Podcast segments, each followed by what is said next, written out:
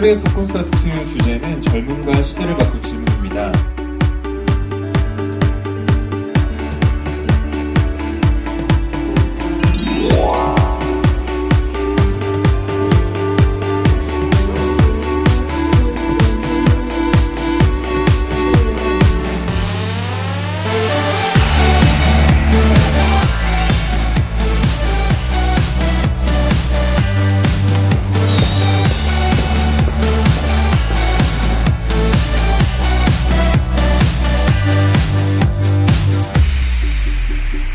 외모나 스타일이나 이런 건 약간 세련되신 분이신데 글이나 카피를 보면은 되게 휴머니즘도 있고 인간미가 있으셔서 그런 반전적인 게 가장 큰 매력이라고 생각합니다. 그런 부분에 있어서도 많이 말 여쭤보고 싶고 어, 도움을 구하고 싶어서 되게 유명한 광고들을 보면서 자라왔는데 그리고 그런 광고들을 보면서 광고에 대한 꿈을 키워왔고 그런 분을 실제로 뵙는다고 하니까 뭔가 되게 연예인을 보는 기분일 것 같고 신나는 것 같아요.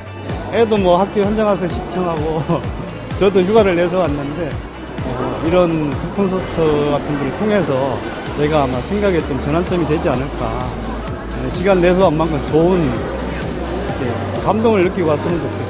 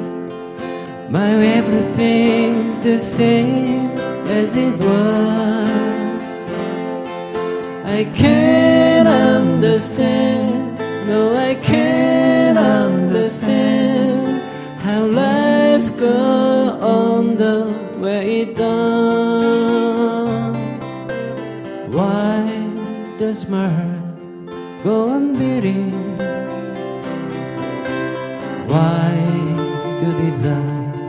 All my cry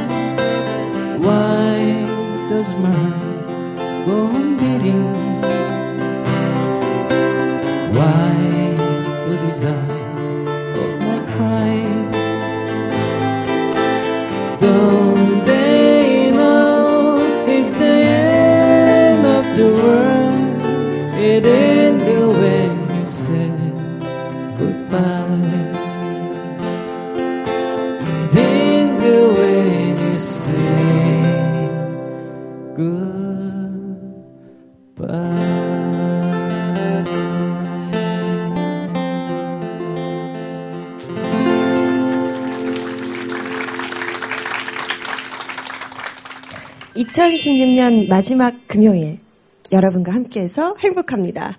안녕하세요 이인혜입니다. 네, 안녕하세요. 문학평론 쓰는 허입니다. 반갑습니다. 네, TV 책방 북 콘서트 오늘도요 아름다운 노래로 문을 활짝 열어주신 자전거 탄 풍경 함께하셨습니다. 네, 안녕하세요. 반갑습니다. 네, 고맙습니다. 네. 어떻게 한 달 만에 뵙는 건데 네. 좀 젊어지신 것 같기도 하고 아, 오늘 분장이 조금 진했던 것 같아요. 잘 지내셨어요? 콘서트 네. 하시느라 바쁘시죠? 예, 뭐 올해 콘서트 이제 잘 마쳤고요. 네. 이제 내년에 또 이제 준비하고 있습니다. 아, 다음번엔 저도 좀 초대해 아, 주세요. 네, 네. 영광이죠. 네. 어, 저희가요, 이렇게 북 콘서트로 한 달에 한 번 관객들과 특별한 만남을 갖고 있는데요. 사실 오늘은 2016년을 보내는 날이라서 그런지 저는 좀 기분이 뭐랄까 좀 아쉽기도 하고 약간 싱숭생숭한 것 같기도 하고 그래요. 우리 자탄풍은 그런 거 없으세요? 저는 뭐 한 살 더 먹을 생각하니까 슬프죠? 아니요, 막 기뻐요. 빨리, 어, 빨리 어른 되어야 될 것 같고. 아, 그래요? 그럼요. 아직까지는 잘하고 있는 중인 것 같아요. 네. 아, 아까 우리 선배님 철 좀 드셔야 될 텐데, 정말. 아, 저희가 아직 그 성장판이 아직 덜 다져서. 네. 그런 것 같아요. 근데 이게 1년이라는, 이렇게 저희가 이제 잘라놨잖아요. 그래서 있는 거지. 사실은 다 연결된 시간들이거든요. 네. 그러니까 아 연결돼 있다 이게 여기서 단절이 되고 다시 넘어가고 다시 끝나고 시작이 아니고 항상 연결돼 있으니까 마무리를 하고 다시 그거를 시작을 한다고 생각해 주셔야지 네. 그걸 딱 여기서 끝났다. 올해까진 여기 내년은 시작 이렇게 해서 뭔가를 하시면 그래서 아마 후회감이 조금 더 밀려오는 걸 아. 수도 있을 것 같아요. 우리 허희 씨는 사실 북 콘서트 오늘 처음 함께 하는 거잖아요. 그래서 네. 기분이 조금 더 남다를 것 같기도 해요. 음, 우선 뭐 자전거 탄 풍경은 제가 네. 예, 워낙 팬이었고요. 네. 또 이인혜 씨도 제가 어렸을 때부터 예 봐오던 확실해요? 그런- 그럼요. 예, 이런 멋진 배우신데 제가 이, 이 자리에 함께 있는 것 자체가 네. 아, 저한테는 올해에 기념될 만한 예, 그런 사건인 것 같아요.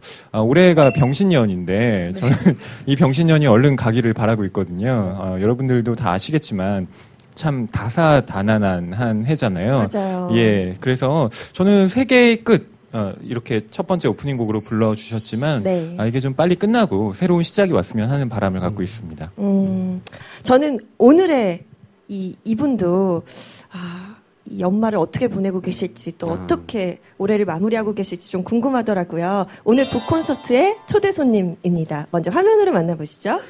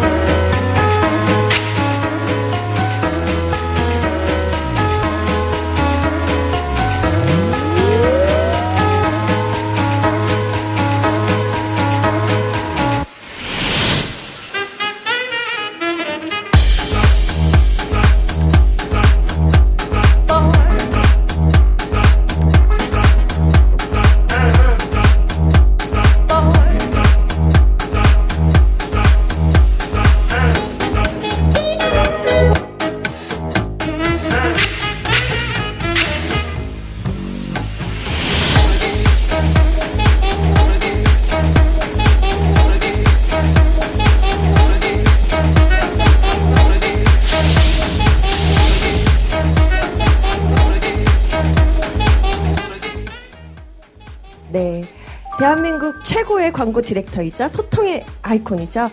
다시 책은 도끼다의 저자 박운영 작가님 모셨습니다. 박수를 가져주세요.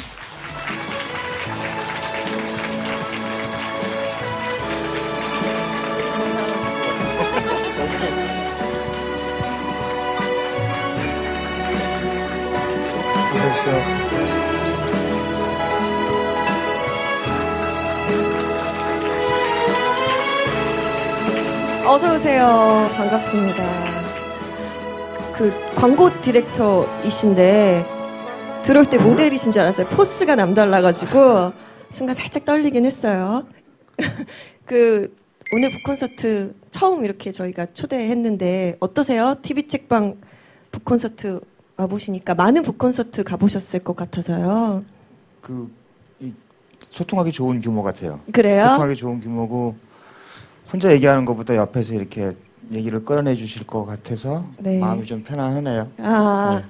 사실 자전거 탄 풍경이 처음 이렇게 불러주셨던 노래가 우리 작가님이 추천해 주신 곡이었어요. 맞죠? 맞아요. 네. 그래서 시작을 좀 작가님이 원하시는 대로 네. 기분 좋게 시작해 보려고 저희가 신경 좀 근데, 썼습니다. 근데 노래가 좀 슬펐나요? 아까 말씀들 나누시는 거 보니까 약간 슬펐나? The End of the World. 근데 그게 실현당한 한 여자의 얘기거든요. 실현당한 한 여자가 내 사랑이 끝났으니까 세상이 끝났다라고 얘기하는 건데, 네. 아유, 전 여자도 아니고 실현당하지도 않았는데 이렇게 감정이입이 되는지 모르겠어요.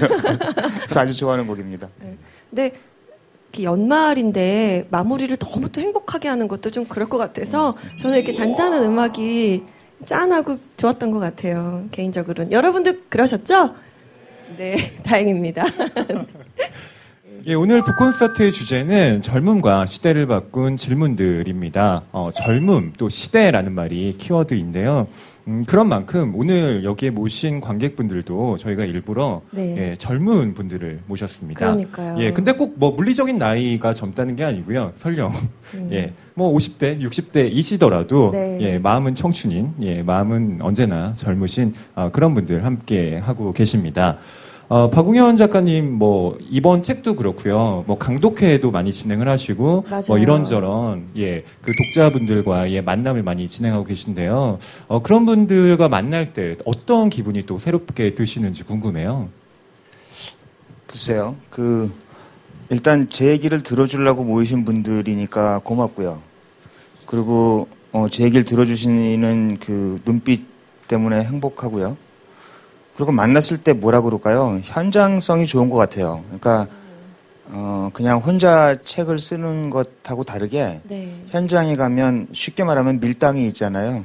이렇게 지금 우리 밀당이 있거든요. 지금 살짝 제 얘기가 지겨워지셨거든요. 빨리 빨리, 빨리 끊어야 되고 그런 현장성이 좋아서 네. 만나는 자리는 뭐 늘 갖고 싶은데 이제 현업이 바쁘다 보니까 이제 시간 조절은 하면서 기회는 만들고 있어요. 음. 네, 사실 저도 책을 읽어보면 이제 강독회를 옮겨 놓으신 거잖아요. 그러다 보니까 뭐 빨리 읽기 많이 읽기보다는 뭔가 한 구절 한 구절이라도 쏙쏙 들어오게 어떻게 보면 정리정돈을 이렇게 싹 해주신 편인데 음, 애초에 광고 일을 시작하실 때 그 뭐 지금은 이제 전 광고 디렉터이시지만 카피라이터로 시작을 하셨잖아요. 글 쓰는 쪽으로. 그렇죠.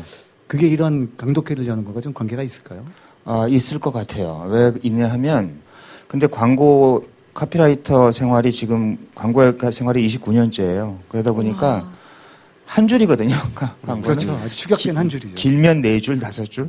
그런 글을 오랫동안 써오다 보니까, 어, 이렇게 글을 쓸 때는 되게 밀도 높고, 이렇게 글을 쓰게 되고요. 그리고 또 한 가지 광고라는 일의 특징이 뭐냐 하면, 끊임없는 설득 커뮤니케이션이거든요. 네. 클라이언트하고, 예, 광고주랑 계속 대화를 나누면서 대- 예, 설득을 하고 이래야 되거든요. 그리고 회의가 진짜 많고요. 그러니까 회의나 설득하는 과정, 프레젠테이션 이게 전부 다 말하는 일이거든요. 그래서 제가 언젠가 저희 집사람한테 농담 삼아서 내 직업이 말하는 건가 봐. 라고 그랬었거든요. 그러다 보니까 이 말하는 건 훈련이 많이 될 수밖에 없고요. 네. 그래서 이 글로 쓸 때보다 뭐라, 뭐라 그러고 읽기가 훨씬 더 편안한 이런 게 이제 강독을 풀어냈을 때가 아닌가 싶어요. 그 제가 알기로는 책은 돕기다는 우리가 왜 책을 읽어야 하는지에 대한 내용이 좀 중점적이고 이번에 다시 책은 돕기다 같은 경우에는 어떻게 책을 읽어야 하는지에 좀 무게를 두셨다고 들었어요. 그 부분에 대해서 좀 자세한 말씀 부탁드릴게요. 이제는 책 읽는 방법에 대한 얘기를 좀 전달한다면 의미가 있겠다 생각이 들었어요. 그래서 네. 첫 번째 책이 내가 읽은 책이 내 삶을 이렇게 바꿨습니다. 였다면 네. 두 번째 책은 저는 책을 이렇게 읽습니다. 이 음. 방향으로 방향을 잡은 거죠. 그러다 보니까 약간 더 어, 책들도 더 무겁고요. 약간 더 어렵다는 얘기들도 있고요. 그리고 그 읽는 방법에 대한 얘기들이 더 많았던 거죠. 네. 거기서 이제 키로 얘기했던 게 어, 앞에 나왔었지만 천천히란 단어거든요. 저는 요즘이 저는 스마트폰이 개떼로 보여요. 이렇게 개때요? 개떼. LTE 속도로 우리를 쫓아오는 개떼로 보여요. 어. 그러니까 우리는 어디로 도망가는지도 모르면서 무조건 뛰는 것 같다는 인상을 많이 받아요. 네. 더 빠른 검색과 그러니까 내 생각할 시간은 없고요. 더 많이 읽어야 된다라는 강박들이 되게 강한 것 같고요. 그러다 보니까 내년 2017년 계획 중에 어, 50권 읽기, 100권 읽기 가지고 계신 분 계실 텐데 그렇게 하다 보면 네. 책의 속도만 생각하잖아요. 그리고 네. 얇은 책을 잡게 되고 진짜 읽은 책이 나한테 어떤 변화를 줬는지는 생각하지 않게 되는 거죠. 맞아요. 그런 폐단을 없애려면 천천히 읽는 게 좋겠다라는 음. 게 이제 저희 생각이었거든요. 그래서 두 번째 책의 키워드는 한 문장으로 한다, 한 단어로 한다면 천천히 했어요. 천천히. 천천히 읽는다. 네. 예, 이 책이 8번의 강독회 동안 17권의 책을 다루고 있는데요. 어, 박웅현 작가님이 말씀하신 대로 천천히라는 것이 아, 이 책의 핵심이라고 할 수가 있습니다. 그런데 이 천천히 읽을 때 어, 책을 꼭 똑바로 읽어야 되는 건 아니다. 보통 우리는 정독에 대한 그쵸. 강박이 있잖아요. 아, 이거 내가 틀린 게 아닐까? 수능 시험 이렇게 보듯이, 예. 네. 아 이거 5번 중에 반드시 정답이 있을 거야라고 네. 하는 그런 강박들에서 벗어나서 어, 자신만의 오독을 하라라는 말씀을 하고 계신데요. 어, 이때 작가님의 오독이라는 게 또 정확히 어떤 의미일까 좀 여쭤보고 싶었어요. 어, 그, 그니까, 말씀하신 것처럼 우리나라는 정답 사회 같아요. 그래서 모든 것에 답이 있어야만 하고, 그 답이 정해져 있고, 내가 그걸 맞추면 잘한 거고라는 게 우리 사회 전반을 지배하는 것 같아요. 근데 네. 인생은 그렇지 않잖아요. 정답은 없고 자기의 선택이 있을 뿐인 거고 이렇잖아요. 그리고 책 읽기에 관련돼서라면 저는 이렇게 보여요. 바깥의 대단한 권위와 파우스트나 아니면 뭐 안나 카레리나나 전쟁과 평화 이런 바깥의 대단한 권위와 나와의 교감이 책 읽기 같아요.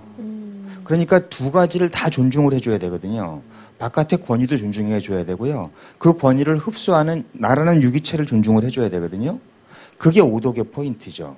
그러니까 모든 사람이 러시아 문학자 같이 읽을 필요가 없다라는 거죠. 그러니까 어떤 사람은 러시아 문학에서 평론을 쓰시고 하시는 분도 계시겠지만 네. 일반 서민들 우리 같은 사람들이야 그냥 내가 읽고 내가 좋으면 되는 거고 내 읽고 나서 내 삶이 변화가 되면 되는 거고 내 어 좀 더 풍요로워진다 이럴 수 있으면 되는 거잖아요. 그래서 두려워하지 말자. 괴테가 파우스트 쓸 때 이 의도는 무엇이었는지 그거는 독문학자한테 맡기자. 맡기고 우리는 괴테의 파우스트 중에서 아무도 얘기하지 않았는데 이 구절 참 좋네 이거. 그거 내 거다. 이게 각자의 독법이라는 거를 어, 조금 센 단어로 쓴 게 오독이죠. 자기를 존중하는 책 읽기. 이거를 이제 조금 그 다른 단어로 쓴 게 오독이라는 단어였다고 보시면 됩니다. 그러니까 어떻게 보면은 약간 내 식대로 해석하고. 예, 예. 네. 그걸 두려워하지 말자라는 네.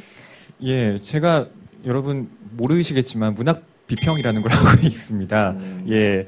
어, 그런데 문학 비평을 제가 쓴다라고 하면 사람들이 어, 너 진짜 욕 잘하겠다. 어, 아. 너 진짜 나쁜 소리 잘하겠다라는 말을 합니다. 근데 물론 그런 소리가 할 약간 때가 말투도 있죠. 좀 그렇지 않아요? 좀 되게 비판적인 것 같기도 하고. 아니요, 그렇지 않습니다, 여러분. 네. 저는 따뜻하고 싶은 사람인데요. 네. 아니, 좀 까칠, 까칠해 보이기도 해요. 어려 사실 저도 처음 하고. 인사할 때 어, 너무 도도하길래 아, 뭐, 안녕하세요 허이 씨, 어, 예 안녕하세요, 막 이렇게 좀 평론가 같긴 하더라고요. 예. 네, 계속하세요. 그렇죠. 네. 어, 제가 이제 그 평론가로서의 정체성이라는 것에 대해서 요즘 고민을 하고 있는데, 어, 그렇게 나쁜 소리만 하는 게 평론가는 아닌 것 같다. 네. 결국, 어, 평론가라고 하는 그런 비평이라고 하는 작업은 결국 다시 읽기를 통해서, 음. 어, 천천히 읽기를 통해서 다른 일반 독자들이 보지 못한 나만의 해석 방식으로 그 작품을 꿰뚫는 거죠. 네. 거기에서 이제 희열을 느끼는 사람이 아닌가 싶거든요. 음. 어, 그런데 문제는 어, 그것이 이제 자기만의 희열로 끝나는 것이 아니라 다른 사람에게도 설득적인 네. 예, 어떤 메시지를 전달할 수 있을 때 그것이 온전한 비평으로 성립하지 않나라는 생각을 하고 있는데요. 그런 점에서 박웅현 작가님의 다시 책은 도끼다 같은 경우는 네. 어, 박웅현식 독법이지만 동시에 그것이 어, 작가님에게로 귀속되는 네. 예, 그런 뭐 독법이 아니라 다른 사람들도 읽으면서 아 그럴 수 있구나 그러한 어떤 공감을 불러일으키는 예, 음. 그런 독법이라는 생각이 들었습니다. 근데 이제 좀 다른 책들은 보면은 읽다 보면은 이해가 잘 안 돼요. 그럼 이거를 다 이해하고 넘어가려면 너무 시간이 오래 걸리고 네. 이럴 때는 어떻게 일단 넘어가고 다시 한번 읽을 때 이해를 하는 게 좋을지 아니면 그, 그걸 이해를 분명히 해놓고 다음 연결된 얘기들을 읽어가는 게 좋을지 전 그거 아까 되게 궁금했어요. 글쎄요, 그거 사람마다 다를 텐데 저 같은 경우는 아까 제가 저희 존중이라고 말씀드렸잖아요. 그거를 계속 해요. 예를 들어서 A라는 책을 읽을 때 제가 지금 만약에 두 시간 후에 회의가 있고 그 회의에 복잡한 문제가 얽혀 있고 네. 두 시간이 비었다. 그래서 그 회의에 많은 신경이 가 있는 상태에서 그 책을 읽으면 안 들어올 거예요. 맞아요. 일요일 날 음, 다뒤 스케줄 없고 아무것도 할 거 없는데 뭐 할까 심심한데 책인 볼까 할 때랑 다를 거예요. 그렇죠. 또한 가지는 네. 예를 들어서 내가 뭐 조금 아까 The End of the World 노래 가사 같이 그냥 감정이 확 열려 있는 상태. 네. 예를 들어서 어떤 감동적인 영화를 봤다거나 혹은 어, 감동적인 장면 혹은 사랑의 고백을 들었다거나 혹은 연인이 떠났다거나 이런 감정 상태 혹은 예를 들어서 뭐 기분 좋은 상태 정도의 위스키 한 잔 정도 딱 마셨다. 그 상태에서 아 이게 세상이 다르 이럴 때 읽는 건 다른 거잖아요. 그럴 때 읽으려고 두는 거죠. 그래서 텍스트를 보다가 안 잡히면 괜찮은 책이라고 들었는데 잘 안 읽히면 두어요 그냥. 네. 뒀다가 저 같은 경우는 여행 갈 때 가지고 가는 예를 들어서요. 아, 여행 갈때 네. 좋거든요. 네. 어쩔 수 없이 기다리는 시간이 있을 수밖에 그렇죠. 없고요. 비행기 시간이니 뭐니. 네. 사실 오늘 저희가 이렇게 저자로 모셨지만 워낙 유명한 광고 디렉터이시다 보니까 광고 얘기를 안 할 수가 없을 것 같아요. 그래서 저희가 좀 준비한 게 있습니다. 여러분들도 아마 보시면은, 어? 저 광고를 만드신 분이었어? 라고 놀라실 거예요. 어, 박운현 작가님이 그동안 만드신 작품들을 한번 모아봤습니다. 화면으로 만나보시죠. I've looked at clouds that way. 그녀의 자전거가 내 가슴 속으로 들어왔다.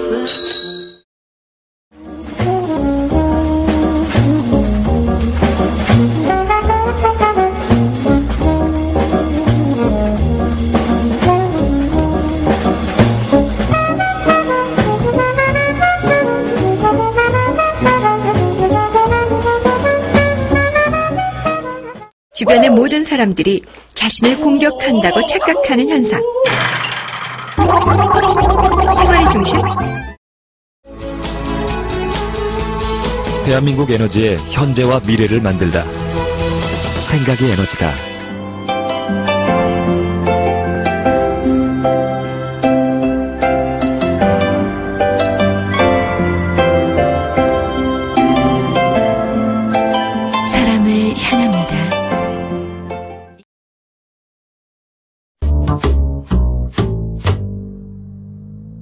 유례 없는 부동산 침체다. 진심으로 지으면 된다.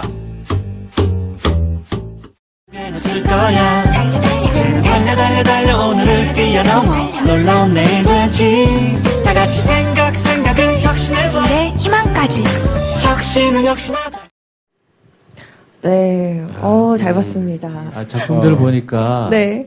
그냥 넘어가는 그 시즌이 아니라 음. 정말 많은 분들이 회의와 생각들이 이렇게 막 모아 모아져서 네. 만들어진 것 같아서 거저 먹은 광고는 없는 것 같아요 지금 보니까 맞아요. 네. 음악이 굉장히 화면과 잘 쓰여진 것 같아요. 역시 가수라. 네. 근데 그 궁금해요. 과연 어, 어떤 음악을 어떻게 그 화면과 내용에 네. 하신 어떻게 고르시는 건지 그거 굉장히 궁금한데요. 그 지금 보신 모든 작업은 집단 명사의 사람. 나라고 네. 봐야 되거든요. 그러니까 여러 사람이 관여한 거고요. 어, 그러니까 진심이 짓는다라는 카피를 누가 썼느냐라고 하면 예닐곱 명의 손을 들 수밖에 없는 구조인 거죠. 네. 음악도 마찬가지인 게 음악을 고르는 전문가들이 있고요. 녹음실에 실장님 계시고 음. 이런 분들이 음악 전문가들이죠. 그분들이 이제 음악 선곡을 먼저 하세요. 하신 다음에 근데 이제 마지막 결정은 제가 해야 되는 거니까. 근데 이제 결정하는 순간에 어떤 판단을 하느냐 이게 이제 저의 몫인 것 같고요. 넥타이와 청바지는 평등하다. 저 시리즈 같은 경우는 제가 워낙 좋아하는 곡이었어가지고 네. 먼저 추천을 했었고요. 그리고 나머지 곡들은 올라온 거를 보는데요. 그 너무 잘 붙는 거는 안 하려고 하는 거죠. 그러니까 어, 아주 로맨틱한 장면에 로맨틱한 으- 음악이 올라가면 흘러가 버릴 가능성이 높은 거죠. 네. 그러니까 어렵지만 안 붙는 걸 붙여놓는 거죠. 로맨틱한 데다가 락을 붙여버린다거나 음. 예를 들어서 그렇게 했을 때 오는 그 어떤 그 긴장감 네. 이것들이 이제 어, 음악을 고를 때 늘 생각하는 거고요. 근데 제가 다 직접 고르진 않고요. 네, 박은현 작가님의 광고들은 그 약간 특이점이 있어요. 왜 보통 광고하면 아, 뭐 이인에 나오는 광고 있잖아. 뭐 이렇게 얘기하 내 광고가 없어서 이렇게 확 와닿진 않죠. 뭐, 어, 전지현 씨 나오는 광고 있잖아. 뭐, 공유 씨 나오는 광고 있잖아. 이렇게 얘기를 보통 하잖아요. 근데 우리 작가님의 광고 같은 경우에는 문구가 더 기억나는? 출연한 배우나 모델보다는 문구가 더 인상 깊게 남는다라는 생각이 들어가지고, 아, 역시 대단한 광고쟁이다라는 생각이 저는 들었어요. 저는 93년에 네. 저, 예, 모 의류 브랜드 광고를 들어왔다? 예, 접했는데 그때 저는 정말 그 문구가 잊혀지질 않더라고요. 네. 아직도 생각이 나는데 그게 이제 만화에서도 여러 번 패러디가 됐어요. 진짜로 그래요? 예, 남자 주인공이 가는데 네. 여자가 이렇게 자전거를 타고 그 남자의 가슴을 쳐버리고 아. 예, 가는 예, 그런 걸로 굉장히 많이 패러디가 됐거든요. 네. 그것처럼 어, 그녀의 자전거가 내 가슴을 치고 갔다 뭐 이렇게 네. 어, 그만큼 그 박웅현 작가님이 갖고 있는 그 음. 카피라이터로서의 능력이라고 할까요? 어, 심지어 수십 년이 지났는데도 맞아요. 예, 제 머릿속에 남아 있는 이 광고의 어마어마한 힘 다시 한번 느끼게 돼요. 음, 음. 대단한 것 같아요.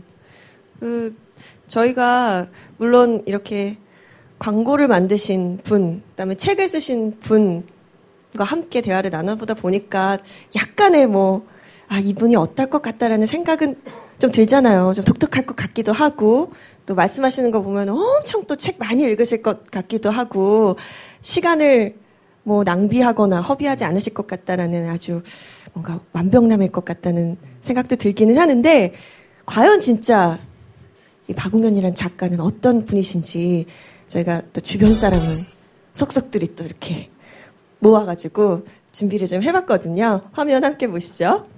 저는 서민석 부장입니다. TBW에 지금 근무하고 있고요. 변란희라고 하고요. 즉 차장이고요. 석기창이라고 하고요. 연차는 6년차 대리입니다. 안녕하세요. TBWA 코리아 콘텐츠 영팀 아- 아트 디렉터 신입사원 홍세진입니다. 엄청 빠르시고 따라가기 바빠요. 그러니까 보통 연배가 있으신 분들은 좀 느리거나 속에 젊은 분이 들어 한 명 더 있는 것 같은. 네. 아이디어도 아이디어지만 실행력이 더 큰 부분을 차지를 한다고 말씀하시는 시기도 하고 행동력, 추진력 자체가 워낙에 좋으신 분이어서 진짜 달라진 거 없는 것 같고요. 무리한 요구는 옛날부터 하셨고요. 지금도 하시고 이런저런 조건 난 모르겠고 해야 된다니까 약간 이런 식으로 네, 뭐 좋은 점이 있으면 단점이 있는 거고. 같은데 어디서 얻으시냐고 저도 좀 알려달라고. 수영을 하시는 걸로 알거든요, 매일. 체력적인 거에서 관리를 너무 잘 하시기 때문에 또 거기서 나오는 에너지인 것 같고. good listener시죠. 뭐 인턴이나 뭐 말단 사원들 얘기까지도. 그러니까 뭐 그런 데서 또 팁을 얻으시기도 하시고. 밑에 친구들이 있다 보니까 그 친구들이랑 술을 먹게 되면은 어느 순간 저 혼자 떠들고 있는 느낌이 드는 거예요. 특히 이게 2차, 3차가 되면은 제가 되게 얘기를 많이 한다는 느낌이 되게 많이 들게 해주세요. 보면. 이게 되게 신기한 것 같아요. 약간 누군가의 얘기를 부정을 하거나 약간 그런 식의 화법을 아직까지 저는 한 번도 들어본 적이 없는 것 같아요. 세상은 옳은 말과 옳은 말들의 싸움이다라는 말씀을 좀 하셨는데 모든 사람들의 의견은 옳고 각자만의 옳음을 가지고 얘기를 하는 거다. 뭐 약간 이런 말씀이 기억이 세게 나요. 근데 그게 그분만의 화법 같기도 하고 사는 스타일이라 해야 되나? 뭐 그런 것 같기도 해요. 진짜 이름 외우는 거에는 굉장히 취약, 취약하시고요. 그것 때문에 서운해하는 사람도 꽤 있고요. 저랑 같이 예 같은 이제 팀에 일- 팀에도 일했고 지금 이제 다른 팀장이 됐는데 그 친구 이름이 민철인데 예 저를 부르면서 민철아 민석이 좀 데리고 와 이렇게 얘기를 한 적도 있어서 예, 그래서 저는 아 민철이 데려 데려오라는 얘기구나. 네, 잘 봤습니다. 단점이 있긴 하군요. 헤어질 때 이름을 한번 물어봐야겠어요.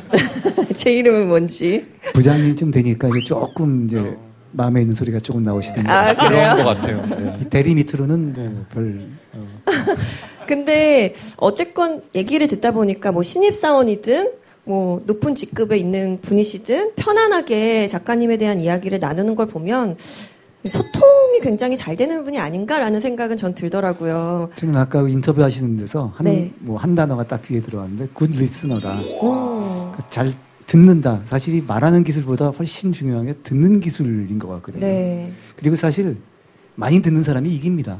음, 맞아요. 말을 자꾸 하면 뭐가 자꾸 나오잖아요. 네. 자- 많이 들으면 뭐가 자꾸 쌓이고. 평소에 주로 말하기보다는 또 듣기를 좋아하시나요? 아, 말을 어, 해야 될 때는 하는데 네. 술자리 같은 데서는 들으려고 많이 하죠. 보면서 네. 그 옳은 말 아, 옳은말과 옳은말의 싸움이다. 네, 네. 그- 아, 그런 정의가 딱 내려지니까 네. 아 사람 말을 이제 들어야 되겠구나라는 어. 생각이 다르 이게 그러니까 틀리고 다른 거에 대해서 왜 나랑 생각이 다르고 틀릴까에 대해서 부정하게 되잖아요. 네. 근데 저거를 이제 그 사- 자체를 아 옳은 얘기인데 아 그 입장에서 옳은 얘기인 거를 받아들이는 게 네. 아, 그걸 받아들이기 시작하면, 아, good listener가 될 수 있겠구나라는 네. 생각도 드네요. 그, 그 말씀 맞고요. 그러니까 다르다고 틀린 게 아닌데 다르다고 틀리다는 말을 우리는 지금 틀리게 쓰고 있거든요. 네. 나는 의견이 틀려는 틀린 말이잖아요. 맞아요. 나는 의견이 다르다. 달라져. 네. 그러니까 이 다르다와 틀리다가 다르, 다르다. 이게 중요한 것 같고요. 그리고 보면 사회생활을 오래 하다 보니까 배운 건데요. 이게 어, 아주 완벽한 악인이 거의 없, 없는 것 같아요. 네. 더군다나 이제 비즈니스를 하다 보면 그 사람의 판단의 축과 나의 판단의 축이 달아, 달라서 나오는 거지. 그러니까 어떤 판단을 선택할 것이냐의 문제지. 이게 옳으냐 그러냐의 문제로 접근해 가지고서는 너무 만화 같은 만화 같이 접근하는 거죠. 네. 뭐 좋은 나라 나쁜 나라처럼 그런 생각이 기본적으로 있고요. 그리고 듣는 거는 제가 지금 여기서 어떻게 들으셨는지 모르지만 저는 칭찬으로 들은 게 두 가지인데요. 하나는 실행력이에요. 음. 아까 그 서민석 저 친구 이제 들어가서 내가 한마디 해줘야겠는데 고맙다고 그, 그, 됐고, 난 이거 해야겠어라고 얘기한다고 했잖아요. 네네. 매번 그러진 않는데요. 그렇게 못되진 않았어요. 근데 그런 적이 있죠. 그리고 저기 어린 친구가 세진이가 저 이름 기억하잖아요. 그렇네요. 세진이가 실행력 얘기했잖아요. 발상보다. 네. 저는 그건 칭찬으로 들어요. 어, 맞아요. 우리 일에서 제일 중요한 건 말보다 하는 거예요. 그쵸. 말하기는 쉽고 하기가 어려운 거거든요. 맞아요. 더군다나 저처럼 윗것이 돼서 나이가 들어서 윗것이 됐으면 음. 이제 실행을 시키는 방법. 그래서 그걸 칭찬으로 들었고요. 그거보다 더 큰 칭찬, 내 인생에서 칭찬으로 들은 게 이제 이제 잘 듣는다, good listener다라고 얘기한 건데, 아 그거는 지금 계속 노력하고 있는 거예요. 네. 음. 더잘 들었으면 좋겠고 나이가 들면서 행복해지는 제일 빠른 방법이 어, 듣는 힘을 기르는 것 같아요. 그래서 모르겠어요. 어떤 출판 출판사 사람들이랑 만약에 누군가가 책을 낸다면 듣는 힘이라는 제목의 책이 나올 만한 것 같다. 듣는 거는 힘이다. 그리고 듣는 건 배워야 한다. 이런 얘기들을 했었거든요. 그래서 그건 제가 제가 꽤 큰 칭찬으로 들었고요. 저는 그 박웅현 작가님이 잘 듣는다라고 네. 하셨잖아요. 근데 그게 결국 책 읽기의 힘이라는 생각도 들어요. 네. 아까 감정이입이라는 말씀을 하셨는데 결국 잘 들으려면 말하고 있는 상대의 감정에 이입을 해야 되거든요. 그쵸. 그것이 이제 단절될 때 듣지 못하는 것이고요. 맞습니다. 그게 지금 제가 그 말씀 잘 꺼내 주셨는데 가끔 사람들이 어떻게 하면 잘 듣느냐고 물어봐요. 근데 네. 저도 모르겠는데 그래서 대답을 하려고 이제 차- 찾아봤더니 네. 지금 말씀하신 감정이입. 이 사람이 말하는 거에 내 감정을 집어넣어 주면 네. 공감을 해주, 해줄 수 있는 거잖아요. 맞아요. 그리고 맞장구 쳐줄 수 있는 거고 이 내가 저 상태라면 하면서 내가 할 수 있는 어떤 아이디어, 어떤 해결책 같은 거를 제시해 봐줄, 저, 봐줄 수 있는 거고. 그리고 그 앞에 또 하는 가지가 뭐냐면 두 가지가 필요하다고 보는데 두 번째가 감정이입이고 첫 번째가 뭐냐면 어젠다 세팅을 그 사람한테 하게 하는 게 제일 중요한 것 같아요. 네. 근데 많은 경우에 어젠다 세팅을 내가 하거든요. 맞아요. 내가 영화를 좋아하면 영화 얘기를 하고 내가 낚시를 좋아하면 낚시 얘기를 하거든요. 근데 그게 아니라 이 사람들이 궁금, 나는 모르는 그거를 물어봐 줘야 되는 거죠. 그래서 그, 그 사람들이 제일 잘하는 거, 그 사람들이 막 말하고 싶은 거, 그거를 얘기하게 해놓고, 그리고 감정이입을 하려고 노력하는 거죠. 네. 그리고 어떤 사람하고 대화를 하고 집에 갈 때는 이렇게 풍성한 느낌이 들기도 하고, 네. 어떤 사람하고 대화하고 가면 막 빨리 샤워하고 싶은 마음이 들기도 하고 이렇잖아요. 네. 그러니까 거기서 나는 어떤 사람이 되고 싶으냐. 음. 그리고 그 사람이 어떤 면을 뽑느냐 같은 것들은 그 지혜로운 어떤 태도 문제 아닌가 그런 생각이 드는 거죠. 네. 저는 지금이 이 시간이 제 인생의 황금기인 것 같습니다. 여러분도 그렇죠? 아닌가요?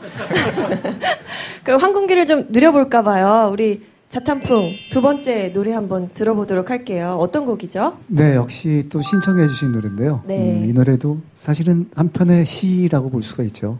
As Tears Go By라는 노래 들어보도록 전해드리겠습니다. 하겠습니다.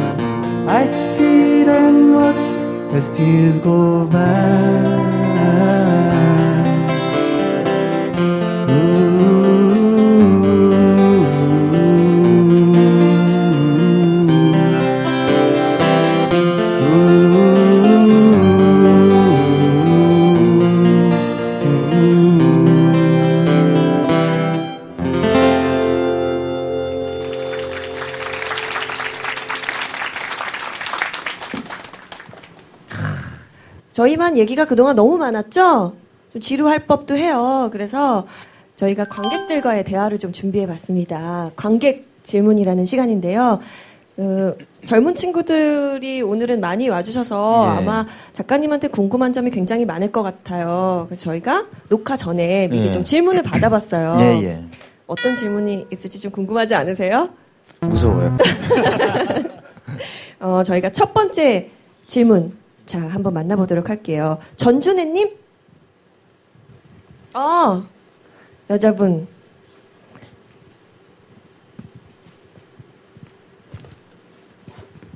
네, 안녕하세요. 지금 21살인 전준혜라고 합니다. 아, 네. 반가워요. 그, 제가 올해 2016년을 살면서 뭔가 선택을 해야 되는 그런 게 많았어요. 그러니까 많은 사람들이 인생은 뭐 선택의 연속이다라는 말을 하잖아요. 그, 선택을 하면은 항상 기회 비용이라는 게 생기잖아요. 그러니까 그런 기회 비용을 어떻게 하면 줄일 수 있는지 좀 선택을 잘하는 방법 같은 게 선생님이 생각하시는 게 있으시다면 한번 들어보고 싶습니다. 선택을 잘하는 방법이요. 어, 선택을 잘하는 방법은 없는 것 같아요. 그건 알 수가 없어요. 어떤 선택이 옳은지는 아, 누구도 그 이해단할 수가 없어요. 네. 그래서 서- 선택을 잘하는 방법은 없고요. 어, 어떤 선택을 한 다음에 기필코 옳게 만드세요. 그게 답이 어떤 선택인지는 누구한테 물으셔도 모를 거예요 아마 쓰여져 있지가 않거든요. 그런 선택을 하면 5년 후에 내 모습은 이라고 어디가 텍스트가 쓰여져 있지 않거든요. 네. 그러니까 어느 순간에 선택을 하나를 하시고 그리고 그 선택이 유일한 답이었다. 라는 생각으로 기필코 옳게 만드세요. 예를 들어서 오늘 이 자리에 올까 말까 고, 고민하셨다가 오시면서 지불한 기회 비용이 있을 거 아니겠어요? 편안히 카페에서 쉬지 못하고 생각보다 강연은 재미가 없고 이런 거 있을 거 아니겠어요? 그래도 어쩔 수 없어요. 이제 끝난 거예요. 타임머신 없어요. 그러니까 내가 여기 왔던, 왔던 것이 정말 올해, 오늘 잘한 선택이었다를 만드셔야 됩니다. 기필코 여기서 뭘 뽑아 가시거나 그런 식으로 하나하나 해나가는 게 맞지 않나 싶어서 기회비용을 너무 두려워하지 마세요. 기회비용을 지불하지 않고서는 행진이 없어요. 기회비용을 지불하지 않으면 정박해 있는 거고요. 나가야 됩니다. 그러니까 두려워하지 마시고 선, 선택을 한 다음에 옳게 만드는 노력 이게 중요한 것입니다. 그러니까 어쨌건 선택을 했으면 후회보다는 그렇죠. 네, 어떻게든 좋게 만들어라는 그렇죠, 그렇죠. 말씀이신 거죠. 네. 저는 질문을 주신 전준혜 님께 네. 프로스트에 가지 않은 길 추천해드리고 싶은데요. 그 시도 네. 정확하게 그 내가 선택한 것과 네. 선택하지 않은 것 사이에 어떤 인간의 음. 그 미묘한 감정들이 그시 안에 녹아 있잖아요. 그런 점에서 그 박웅현 작가님 말씀하신 것과 더불어서 또 다시 최근 도끼다에 음. 시와 관련된 부분들이 또 많이 적혀 있어요. 네. 어, 읽으시면서 어, 예, 함께 보시면 좋을 것 같고요. 어, 예. 그리고 그 또 두 번째 질문 주신 분이 계십니다. 네, 어, 우리 이현선님 어디 계시죠? 네. 네, 안녕하세요. 저 22살의 끝을 바라보고 있어서 좀 슬픈. 아, 네, 네. 슬픈 일 아니에요. 22살이 슬프다고요. 아, 네. 듣자 듣자 하니까 진짜. 진짜 슬프네요. 네. 네, 뭐, 제가 잠깐 선생님한테 드리고 싶은 질문은, 어, 아프니까 청춘이라는 말이 있잖아요. 저는 그 말이 너무 잔인하게, 잔인하다고 생각을 하거든요. 아프고 힘들고 포기해야 할 것도 많은 게 청춘이라면, 음. 지금 청춘을 살아가고 있는 우리한테, 우리에게 청춘이라는 단어의 의미가 너무 두렵고 무겁게 다가올 것 같아요. 네. 혹시 작가님께서 생각하시는 청춘의 의미가 따로 있는지 네 궁금합니다. 그, 음, 아프니까 청춘이다는 솔직히 말하면 한때 여러분들이 열광했던 맞아요. 겁니다. 그거는 아셔야 되고요. 시대가 바뀐 거죠. 음. 아프니까 청춘이라 해서 저는 보진 않았습니다만 이- 하고 싶었던 얘기는 힘든 걸 두려워하지 마라 이런 얘기였던 것 같아요. 근데 아, 지금 소위 헬조선 이런 얘기가 나오면서 그 시대 흐름이 거의 거기에 지쳐버리신 거죠. 그러니까 이제 열정페이 싫어 이렇게 된 것 같거든요. 네. 그래서 그 말이 담보하고 있는 그게 완전히 나쁘다는 아닌 것 같고요. 근데 말씀 맞죠? 그 그렇게 그럼 우리한테 계속 노력만 하라는 거야? 우리 계속 아프게만 하라는 거야 라는 말에 대한 어떤 분노가 올라오는 것 같고요. 그런 면에서는 지금 말씀하신 그 말이 그, 어, 그 받아들여지지가 않는다 동의가 됩니다. 그러면 나한테 청춘은 뭐냐라고 저한테 물으신다면요 겁 없어야 될 것 같아요. 아, 아, 이게 되게 위험한 얘기인 거 압니다. 나는 이렇게 쉽게 말하지만 여러분들이 진짜 겁 없기가 어렵다는 거 알고요.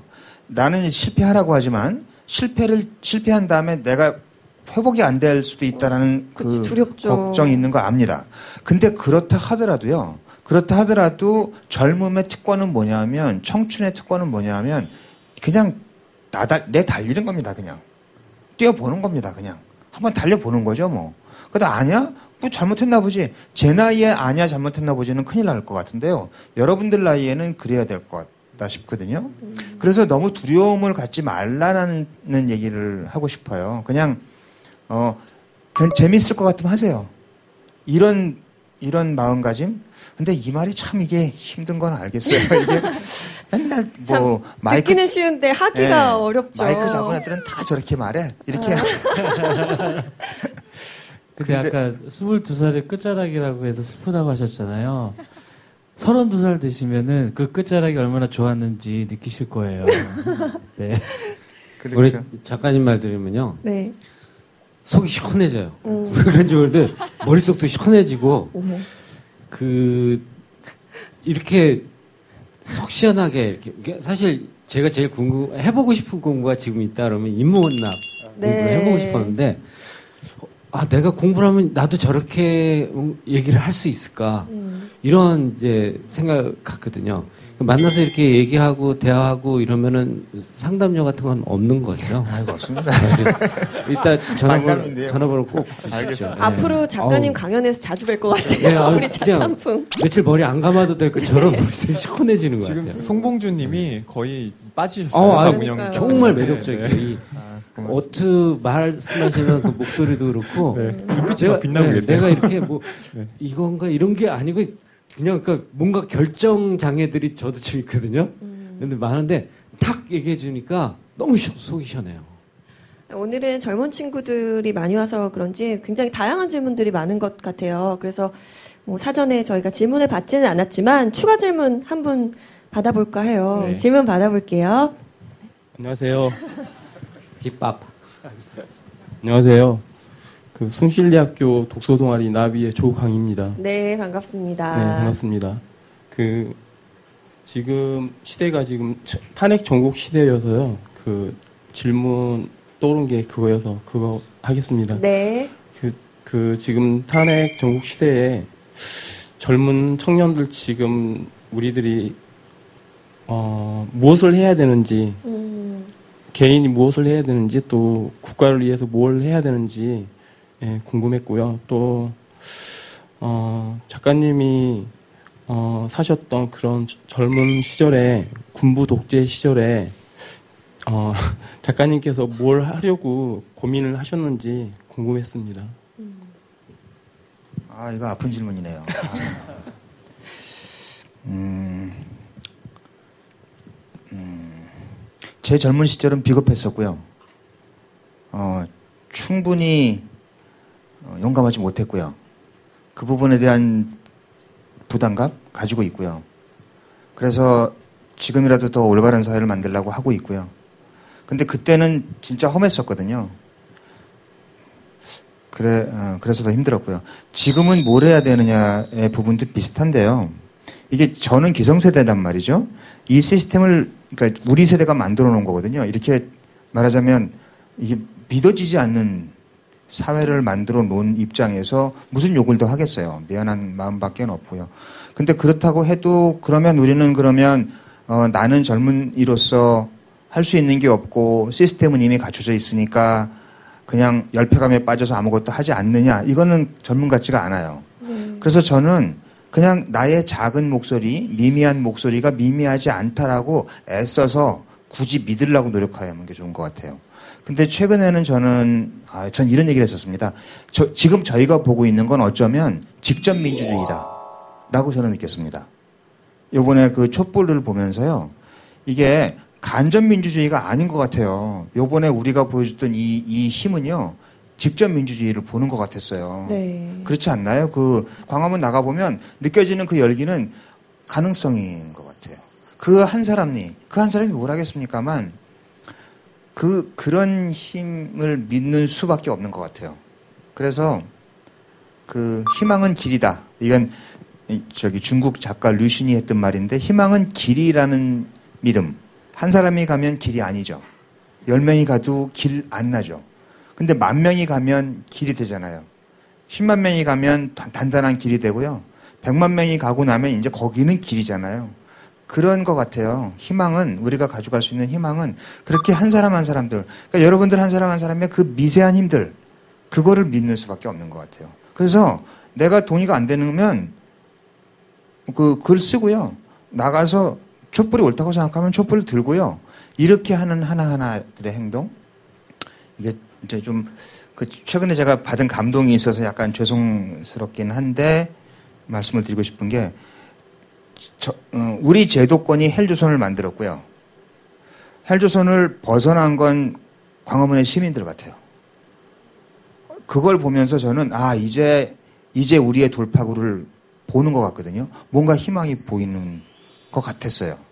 제가 나, 나가서 보면서 뭐가 긍정적인 뭐가 보이는 것 같았어요. 그래서 되게 그 한 사람 한 사람한테 고마웠었거든요. 그런 그런 무책임한 답밖에 드릴 수가 없네요. 네. 어, 어느덧 자전거 탄 풍경의 마지막 노래만 남겨두고 있어요. 오늘 사실 작가님 모시고 재미난 얘기 들으면서 저희는 즐거웠는데 작가님은 어떠셨는지 좀 궁금해요. 행복했죠. 그래요? 이게 그렇잖아요. 제 지금 보십시오. 이게 지금 이 무대 세트와 여기 앉아 계신 분과 오늘의 테마와 뒤에 있는 이 사진과 네. 명백하잖아요. 이, 이 자리에서 행복하지 않으면 사람이 아니죠. 행복했고요. 좋았습니다. 따뜻한 분위기로 얘기 이끌어 주셔서 다들 고맙고요. 네. 저희 시청자분들에게 연말 인사 한 말씀 부탁드릴게요. 네, 그 글쎄요. 아까 어떤 분이 이- 인위적으로 자- 잘라놓은 거 아니냐? 전 그 말 동의하고요. 근데 내년에는 좋은 일만 생기세요 라는 말을 믿지 마셨으면 좋겠어요. 그런 말 없, 그런 세상 없습니다. 좋은 일만 생기는 건 없습니다. 불가능한 일이니까 좋은 일 생기길 기대하지 마시고 네. 그냥 힘든 일을 기대하시고요. 그랬으면 좋겠어요. 내년 1년 동안 하루하루가 사는 게 행복이다라고 느끼면서 사시면 좋겠습니다. 와. 자전거 탄 풍경도 이번이 이제 두 번째 북 콘서트였는데요. 오늘 어떠셨는지 궁금해요. 특히 한 분은 네. 굉장히 예 사적인 만남 이어가려고 지금. 이렇게 네. 얘기를 만나겠습니다. 하셨고요. 네, 만나봐야 될 것 같아요. 감사합니다. 오늘 나와주셔서. 또. 네. 오늘 네. 아니 저희가 이제 두 번째 시간인데 네. 그새 익숙해진 것 같아 이 자리가. 아, 그래요? 예, 그래서 되게 편안하게 방송을 했는데 어 재반성이 좀 많이 되는 시간이었던 것 같아요. 예, 같이 얘기를 나누다 보니까 그리고 이 하- 어떤 전문가가 된다라는 게 하루아침에 되는 것 같진 않아요. 그러니까 세월이 모여서 모여서 이게 아 내가 전문가인가 이지 못할 때 네. 전문가가 돼 있는 것 같고 오늘 그 관객분들이랑도 대화를 나누다 보니까 너무 조바심 되지 않으셨으면 좋겠어요. 네. 그냥 좋은 말씀 많이 해주시니까 정말 네. 옛 생각도 많이 새록새록 나고 네. 참 그립던 시절도 있고 꼭 말을 많이 하지 않아도요. 네. 늘, 늘 존경스러운 선배님이셨던 음. 걸로 기억은 합니다. 그러면 그런 느낌을 받아서 오늘 마지막 곡 어떤 곡으로 준비하셨나요? 네. 괜히 나가면 눈 올 것 같아서. 어, 예. 맞아요. 연말 분위기 확 네, 나네요. 네. 아주 그냥 축복스럽게 우리가 마무리 짓자 싶어서 네. 우리들의 겨울이라는 노래를 네, 하도록 하겠습니다. 네, 그럼 마지막 곡 들으면서요. 우리 박은영 작가님과는 인사 나누도록 하겠습니다. 오늘 좋은 말씀 감사합니다. 아, 감사합니다. 예, 감사합니다.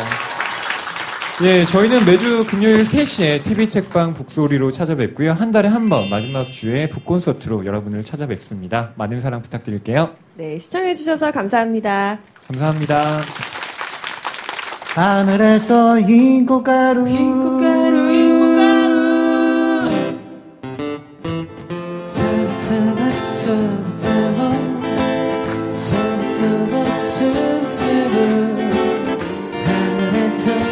꽃가루 떨어지네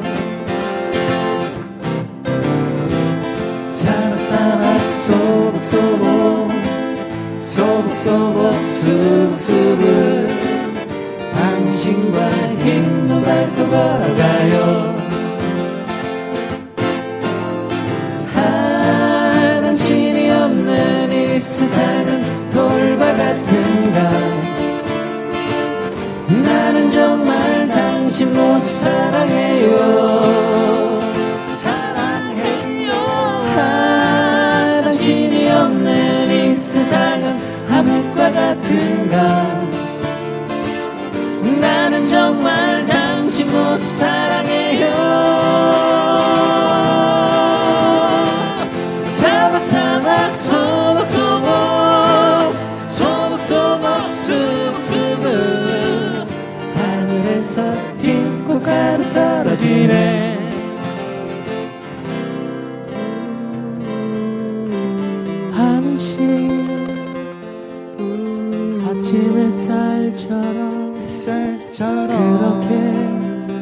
그렇게 왔다 굉장히 인상적이었고요. 좋았어요. 자기가 선택하지 않은 길에 대한 후회는 항상 남아있기 마련이니까 자기가 선택한 거에 대해 집중하라는 말씀이 굉장히 좋았어요. 자기 거 하기에 되게 바쁘고 자기 인생을 살기에 되게 바빴는데 남의 얘기를 정말 잘 들어주시고 그런 데에서 자기 세계가 넓어진다고 얘기를 하시는 거에 정말 좀 본받고 존경해야 될 점이 아닌가라고 생각을 했습니다.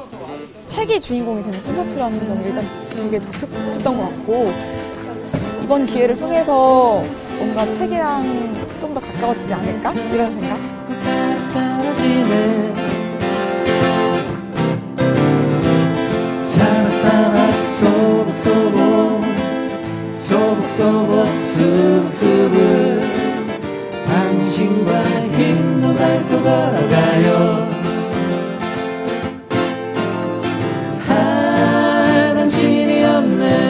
세상은 돌바 같은가? 나는 정말 당신 모습 사랑해요. 사랑해요. 아 당신이 없는 이 세상은 함흑과 같은가? 나는 정말 당신 모습 사랑해요